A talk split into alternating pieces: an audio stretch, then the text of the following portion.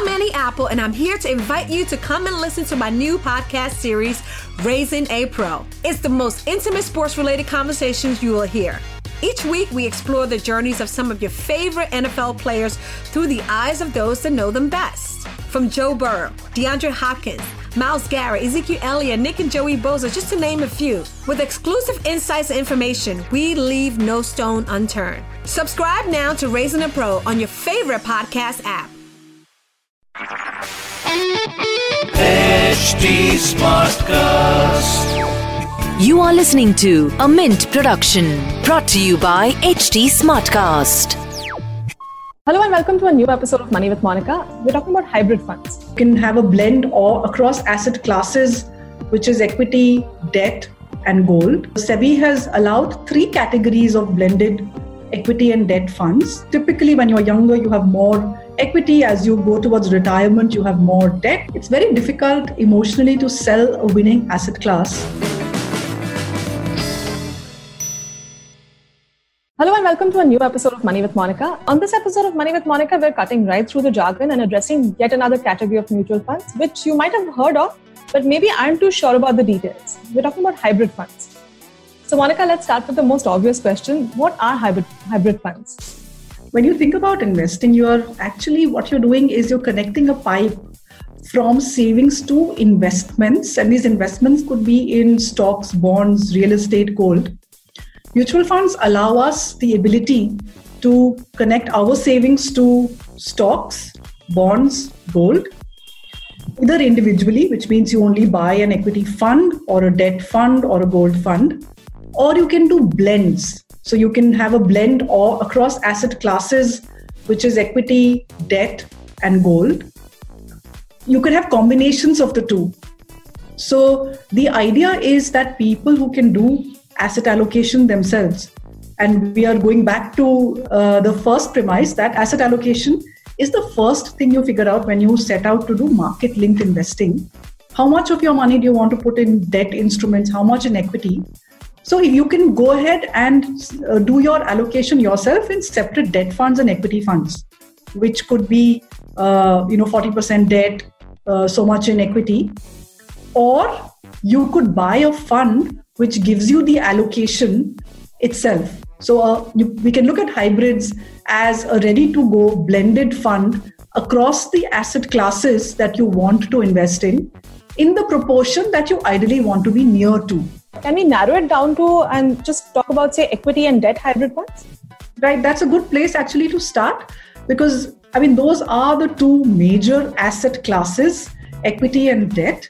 And most people want to have a combination of the two. Typically, when you're younger, you have more equity. As you go towards retirement, you have more debt. You still hold equity. SEBI has allowed three categories of blended equity and debt funds.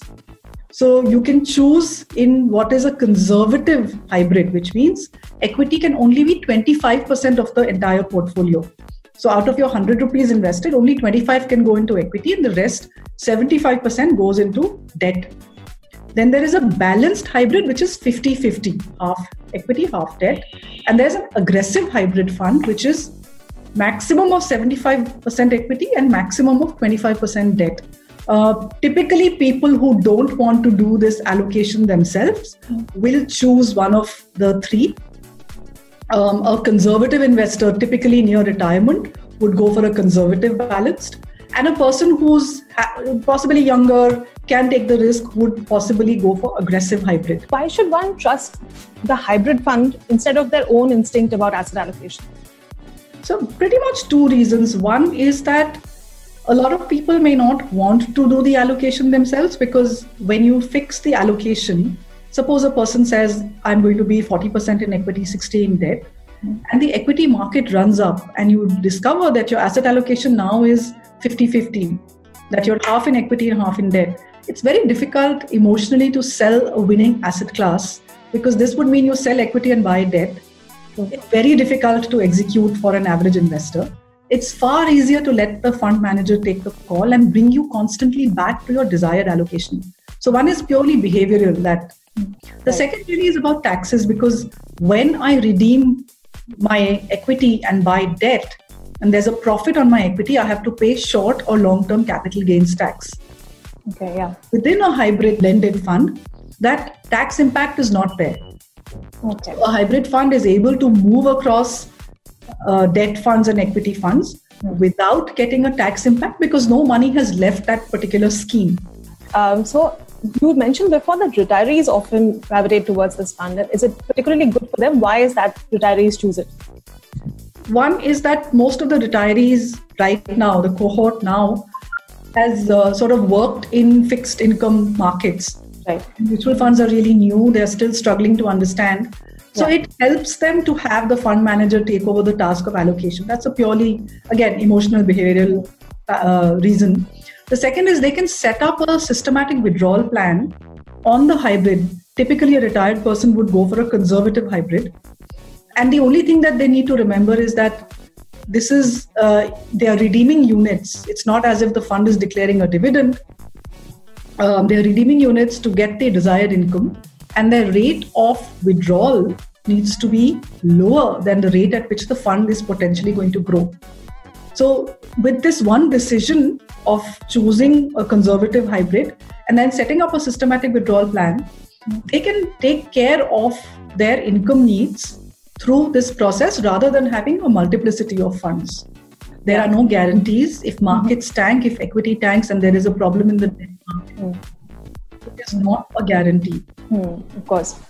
Um, okay, so that brings me to the next question, which is the category has seen a lot of exits over the past few years. I mean, why is that happening? Some of the fund houses were misusing the word dividend and promising to pay dividends on hybrid funds, especially the aggressive hybrids. And uh, they were calling it dividend, but they were actually doing it was it, you actually booking profits, and then that dividend is paid out. So the category itself is wrongly worded. I mean, what is a dividend? It's not a dividend. You're booking profits, and the impression given to the investor was that this dividend of 8% or some big number will continue to come. So it was very badly missold. The market regulator SEBI is plugged, has plugged, is plugging the loophole. So we are seeing that extra demand, which was based on mis-selling, coming down. So what we are seeing is largely the real investors who bought it, hopefully with the right information and knowledge, are yet in these products. Okay. All right, I got it. So uh, I think it's time for us to now take a viewer question. Um, writes to us saying that he needs advice on investments for the long term, say around 10 to 20 years. Um, he's looking at an expected return of around 8% and says that he will also need a regular monthly income from his investments from 2022. He wants to know where he should invest to achieve this and what are the trusted long term investments right now. So, Kaushik, it looks as if uh, you are either going to retire or there is some need for regular income. Either you're doing your own startup, whatever it is, your corpus will have to be large enough so that you can meet your living expenses. Uh, 8% target is great, but remember if you're going to market link products, there is no guarantee that you will get 8. You could get 5, you could get nothing, you could get 20. So we don't know. Ideally, if you choose uh, an asset allocation which is lower in equity, typically I would go for a blended uh, conservative hybrid 25% equity, 75% debt, which can actually meet meet this target of yours of drawing an income regularly from the fund. But remember, when you do this, you have to choose carefully because when you look at the universe of conservative hybrids, you have funds which have done extremely well and you have funds which have actually lost you money. So you will have to be prudent in choosing on that one scheme. That is one option. And remember, when you do that and you set up your SWP, you must remember that your withdrawal rate should be lower than the rate of growth of the fund. Otherwise, you're eating into your capital.